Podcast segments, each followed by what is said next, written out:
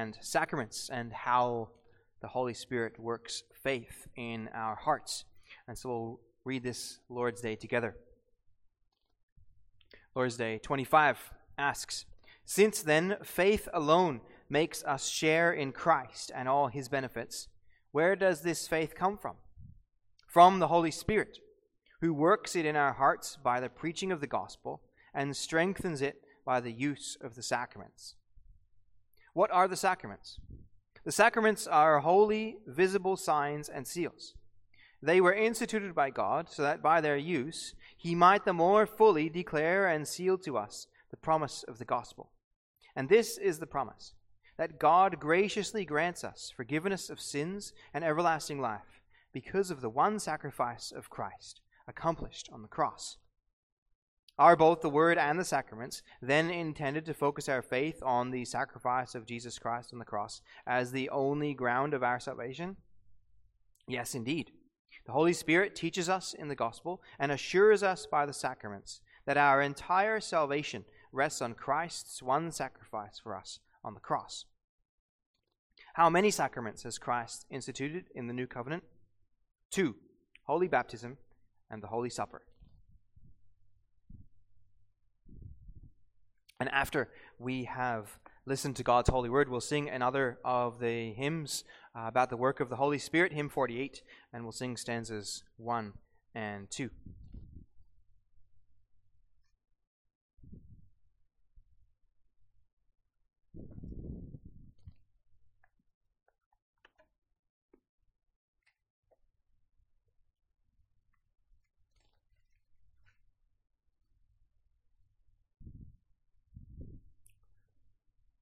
Beloved brothers and sisters, congregation of our Lord Jesus Christ. If the Apostle Paul came here to the city of Chilliwack to preach, how do you think he would be received? Today, our impression of Paul might be that he writes and perhaps preaches in quite a complicated way, full of depth and meaning, and, and we might wonder how well people around us would respond to that, how much they would they would understand. We might expect that they would not grasp much of what the Apostle Paul is saying. But as our text tells us, when the Apostle Paul came to Corinth, he was known for preaching in a very straightforward way. He preached a very clear message, easy for all people to understand. And yet, because of this, he was mocked and despised and certainly underappreciated by the Corinthians when they heard him. Why? Well, you see, Corinth in Paul's day was a very advanced city. The Corinthians considered themselves very, very sophisticated and, and fancy. And today, if you're a sophisticated city, it probably means you have a lot of shops selling natural products or and places with organic in their name. But back in Greece, if you were a sophisticated city, you were filled with philosophers. You would have public debates with very careful logic and very considered arguments. And these public speeches would be filled with very fancy-sounding words. The more complicated your argument, the fancier you sounded, the more popular you would be. But when Paul came to Corinth, he did not follow that custom. He had no fancy words and complicated arguments. He came, he writes in verse three, in weakness and in fear and in much trembling. And so, how do you like your preaching? Do you enjoy clear, straightforward preaching? What would you think if Paul came in, in weakness and fear in his preaching? It's probably not what we would expect from the great Apostle Paul, right? But Paul says he, he came that way to the Corinthians very deliberately. He did it because of the way that salvation comes to people. Because it is the Holy Spirit who works faith by the preaching of the Word. And so we'll study that from our scripture and from our Lord's Day this afternoon. The Holy Spirit works faith by word, and then secondly, um, sacraments. And we'll see those kind of three aspects. We'll see why we need the Holy Spirit, and why we need the Holy Spirit to work faith, and why the Holy Spirit works faith by preaching and sacraments. So firstly, why we need, first of all, the Holy Spirit. The Apostle Paul writes, "My speech," in verse four, "and my message were not in plausible words of wisdom." So Paul preached very simply, and he did not preach very wise-sounding words, very complicated words. And this was not because he was unskilled, because he was a bad public speaker or an, an unskilled debater. Paul was a Pharisee. So Paul was trained in logic, in argument, in public speaking, in public debating, and many more things.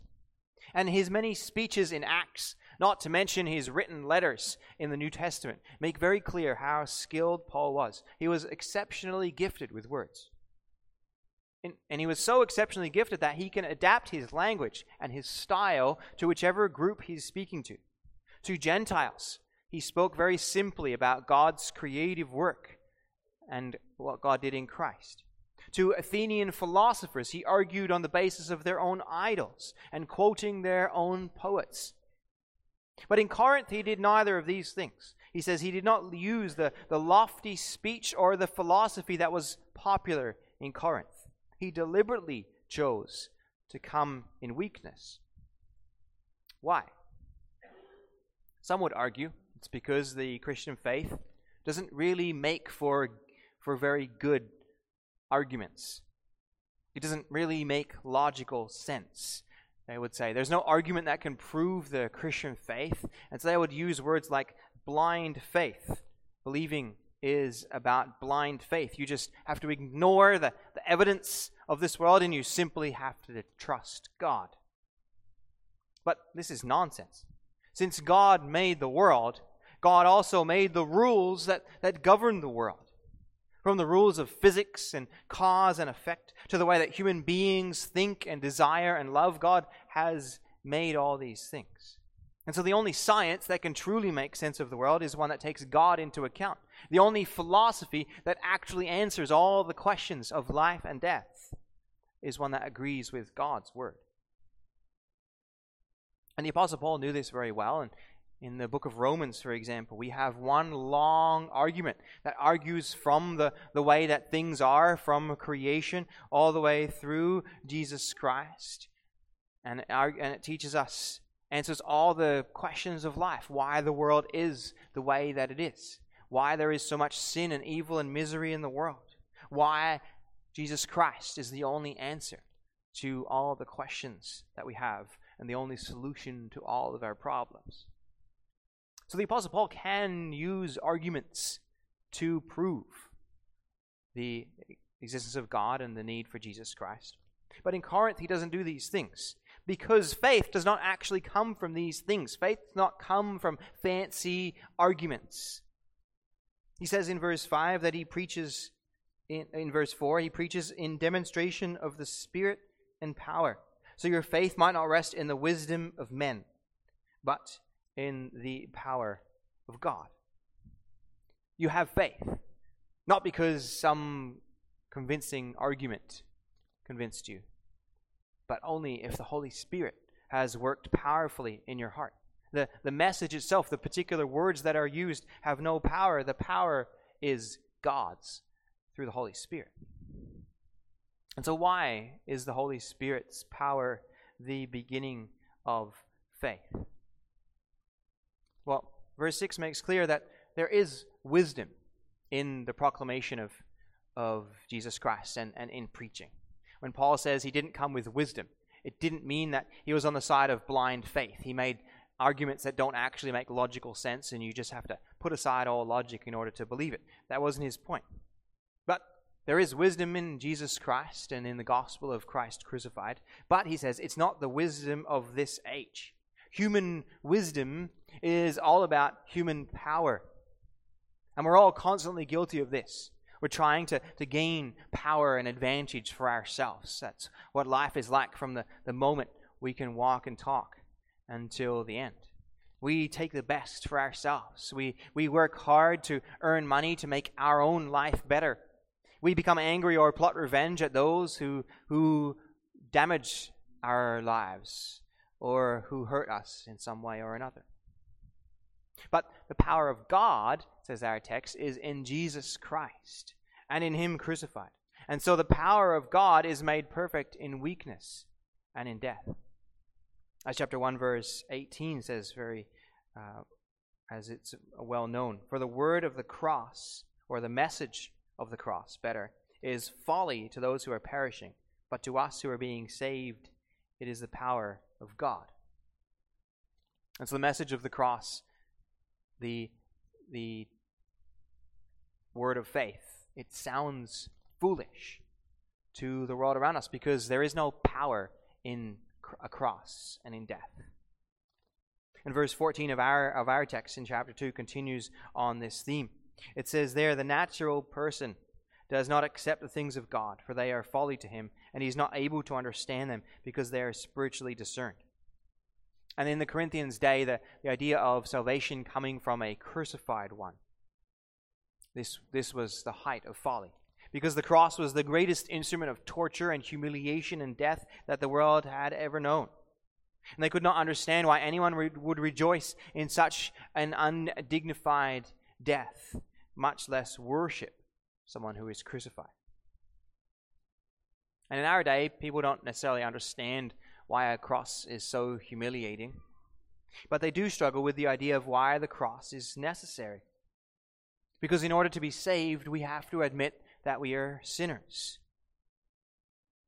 and that we of ourselves are powerless, powerless to save ourselves. And that goes against all our human instincts to try to gain power for ourselves. As well, if we admit that we are sinners, that means that we have to admit that certain things we do are morally wrong and justifiably condemned by a just God. And in a world where life is really about finding who we are deep down and expressing our individual selves, the idea that there is a God out there who can tell us that myself is, is morally wrong, that idea is, is preposterous. It's folly. Who are you, or who is God, to tell me that what I do or who I am is wrong? And so both in Paul's day and in our day, the idea that Christ crucified for sinners is the only way to salvation is preposterous unless the Holy Spirit reveals it to us. And that is exactly what He has done, as verse twelve says. We have received not the Spirit of the world, but the Spirit who is from God, that we might understand the things freely given us by God. This message is, is made clear in the Scriptures, and salvation is given to us freely, but we have to understand it. And the only way to do so is by the Holy Spirit working in our hearts. And so what does this mean for us? It means that if we want to grow in faith, we need the Holy Spirit. Do you ever find yourself plagued by doubts or questions? Are you struggling with sins and wishing that you could live a more godly life? I can give you answers and practical tips to, to defeat sin and temptation in your life, and I'm always happy to do so. But what you need most is the Holy Spirit and spiritual wisdom. Only He can give you the strength to resist temptation, uh, a greater love for God in your life, a greater faith to trust God and understand the things of God. And only He can truly comfort you in your doubts. And so you need to be busy with prayer. Pray for the gift of the Holy Spirit. Pray as the as Paul does in a different letter, in the letter to the Ephesians. Pray that God may give us the spirit of wisdom and revelation, that we may know Him better. So the hearts, the eyes of our heart may be enlightened, so we will know the hope to which He has called us. Only the Holy Spirit working truth in our hearts can give us faith and hope and knowledge about God. And the Holy Spirit does not give us complete understanding all at once. And at times, our sinful blindness, our sinful stubbornness can, can block our view of God and God's truth. But when we pray to God for the gift of the Holy Spirit, God will certainly hear that prayer, and He will give us the Holy Spirit, so that more and more we will understand the things freely given us by God.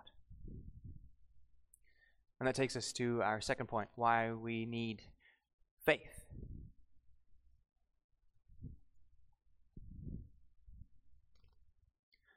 The Holy Spirit does not just save us on His own, though.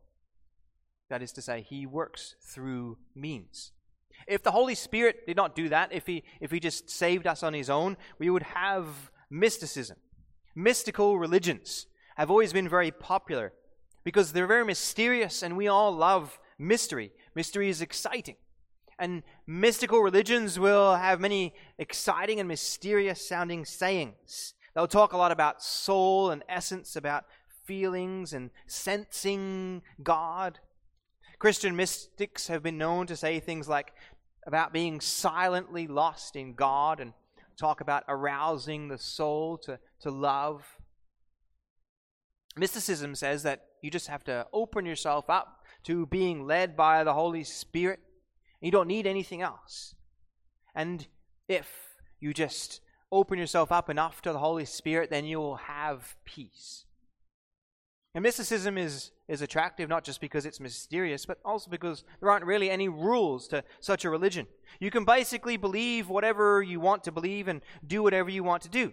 And if anyone questions you, you can talk about how you felt led by the Spirit to do it, or you heard God's still small voice telling you to, and you're off the hook.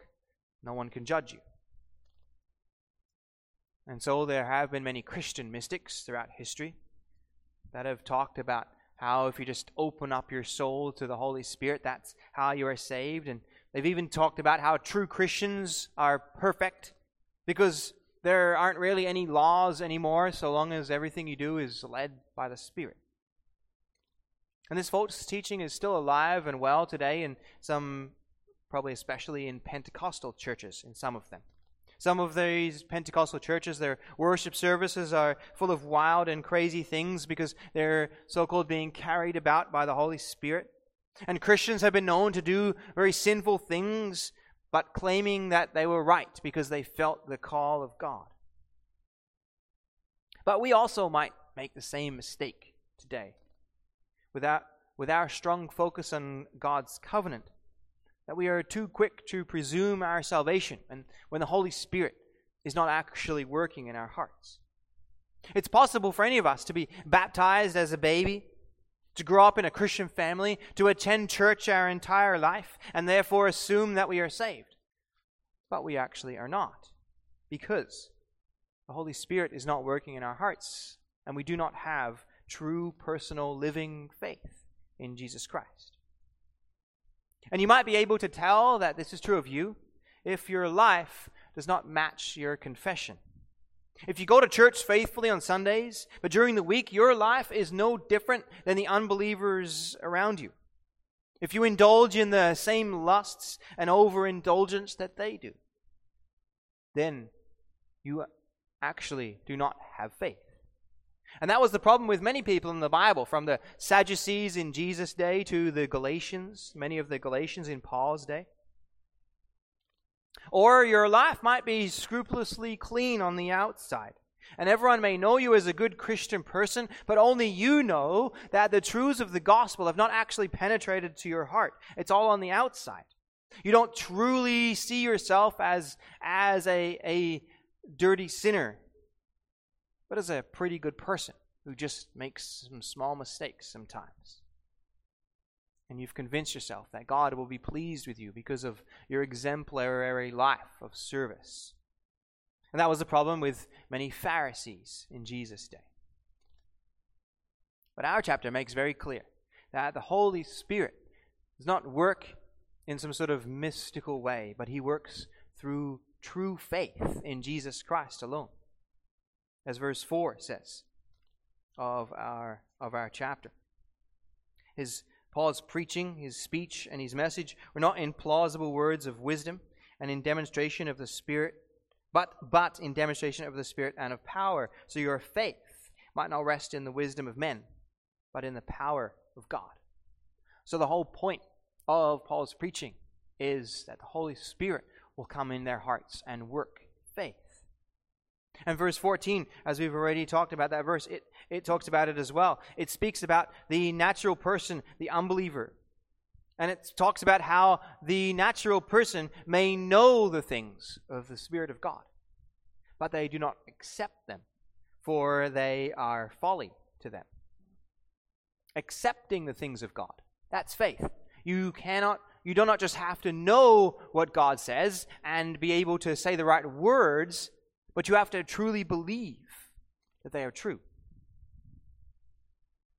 It is amazing how many commentaries and books can be written by people who are incredibly knowledgeable about the Bible, even the, the original languages of the Bible and Israelite culture. And they know about more about the Bible, perhaps, than most of us. But they do not accept them as true. They don't understand their meaning and their truth for them personally. And so the Holy Spirit must work in our hearts faith so that we accept the things of God for ourselves. Each of us personally must know Jesus Christ and Him crucified for our sins. Each of us must believe that we of ourselves are worthless, gross sinners, but that Jesus Christ, both God and man, was sent by God the Father into this world to live and to die for our sins, and that He has fully paid for my sins and for all the sins of those who trust Him. Do you believe that? Do you accept these things as true for you? That means you have the Spirit of God. Only He can reveal them to you. And what about if you struggle to believe? If you sometimes have, have doubts and questions, do you then just have to give up? No, the solution is the same as before, prayer. Pray that God will graciously give you His Spirit so that you may believe and you may accept the things of God, even though they, they seem so foolish to the world, and that sometimes if worldly thinking gets into our minds, they sometimes seem foolish to us. So pray that God will give you the Holy Spirit and will, by the Holy Spirit, give you the mind of Christ so that you will accept these things. But there's more we can do than prayer. And that's the subject of our third point, that the Holy Spirit works faith through the preaching of the Word and sacraments.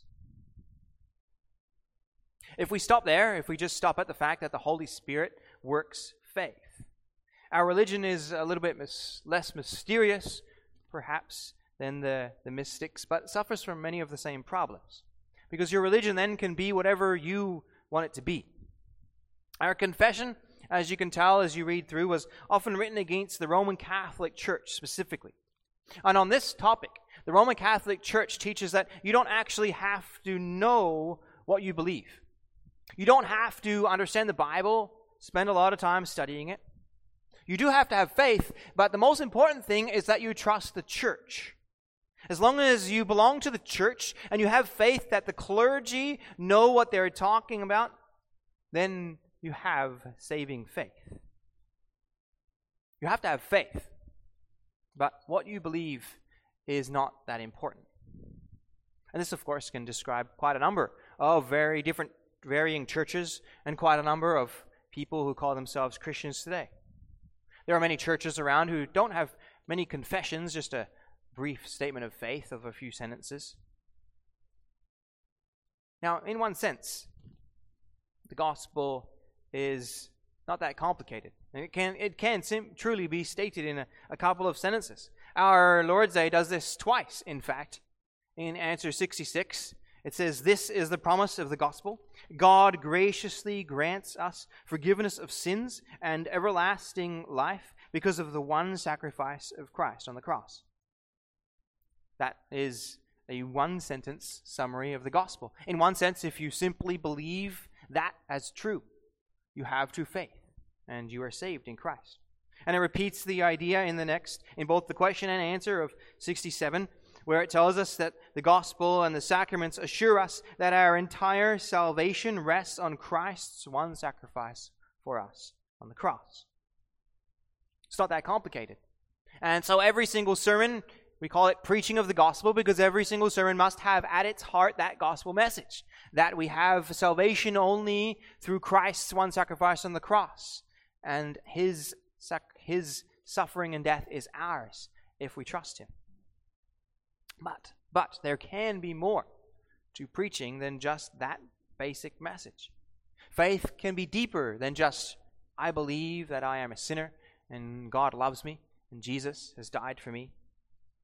Because the gospel changes everything about our life. There's always more to learn about ourselves and, and the depths of our sin and, and how we can defeat sin in our life. And there's always more to learn about God and his infinite love for us through Christ and all that he has done in Jesus Christ. And that's why, even though Paul decided among the Corinthians to know nothing except Jesus Christ and him crucified, he was still able to preach so powerfully and to preach so such such a varied gospel, as we can read in our in our letter.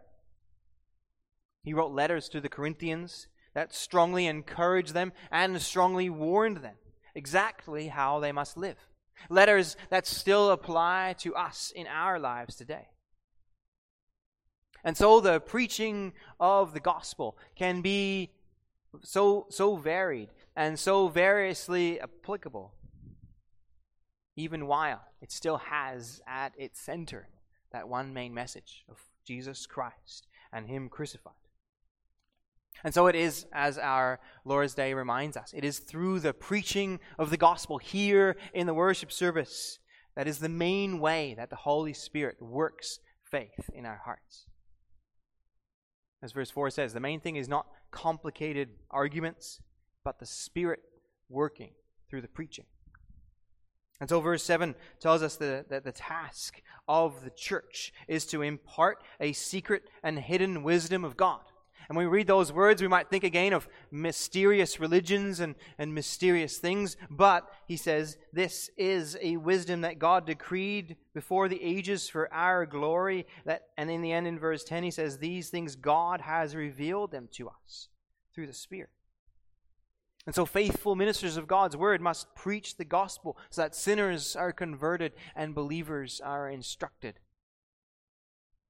And so ministers work hard to write sermons that are faithful to Scripture, but also have a, a varied message. A message that speaks to both believers and unbelievers. Something that is understandable for the experienced and mature believer, but that also, but that also there is something there for the young child to grasp as well. Not because it is the minister's task to, to convince various people of the truth of the gospel, but because the Holy Spirit uses human words to work his wisdom and his faith in our hearts. And the New Testament makes clear that it is it is especially through the preaching of the gospel in the worship service that the Holy Spirit works faith. And that's also why our Lord's Day focuses on the preaching. But the Holy Spirit can work through our teaching as well.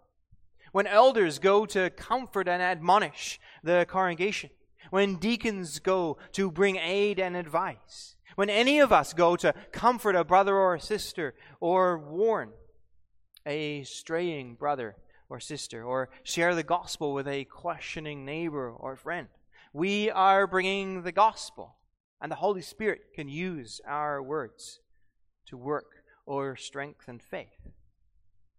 And this is a wonderful encouragement to ministers, to office bearers, to any of us.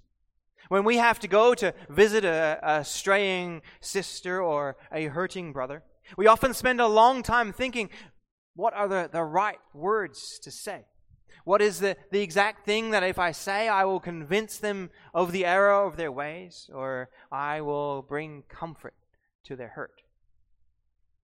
But the truth is, there is no perfect word, no exact right thing to say, because it is not our words that will convince or comfort.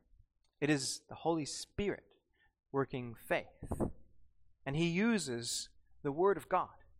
And so as we talk to others, we just have to bring the Word, to study the Scriptures ourselves, to be prepared with some helpful texts, and to share the gospel and the, the comfort and the admonitions of the gospel as best we can.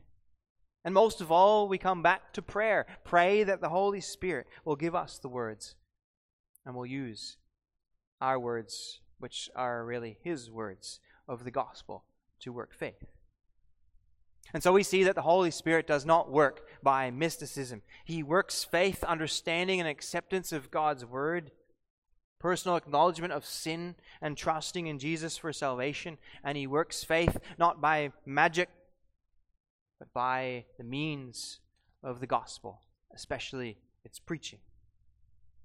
And so then, for the Holy Spirit to work, we need to make use of those means. We must listen to the gospel, and especially to its preaching. And so, are you listening? That means that we must be here. We must attend worship when we are able, every time we are able. We must be well rested and prepared to listen in faith. Because the truth is that there is no middle ground in faith. Our Lord's Day talks about how the Holy Spirit uses the preaching to both work faith and to strengthen faith. And the truth is that if we are not having our faith strengthened, our faith is being weakened.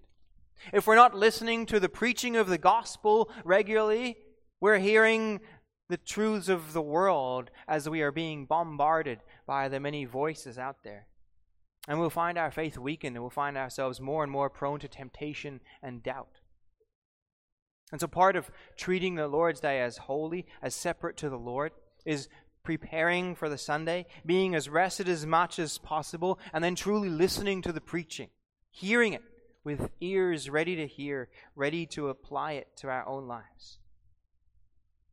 Each week, as we hear the gospel call of Christ, the admonitions to repent of our sins, the comfort that all our sins are completely forgiven in Jesus Christ, as we are encouraged by the hope that God has truly forgiven us all our sins through Christ, as we are encouraged to live a life of love for the benefit of others in Jesus' name. Each time these things are preached to us again, we need to take hold of these truths again, praise God for them, and believe them. Believe that they are true, repent, confess, glory in Christ, and praise God. And so, brothers and sisters, if this is the first time you are hearing the gospel, believe it.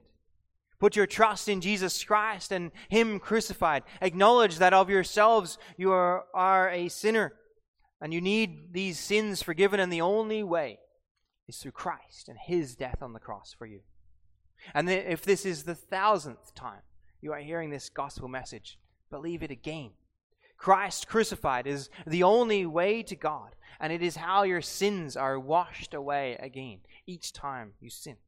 And then go out and, and live out your faith, growing each day as you study God's word, but especially each Sunday as we worship God, hear His word preached, and the Holy Spirit, by this preaching, strengthens our faith. Amen.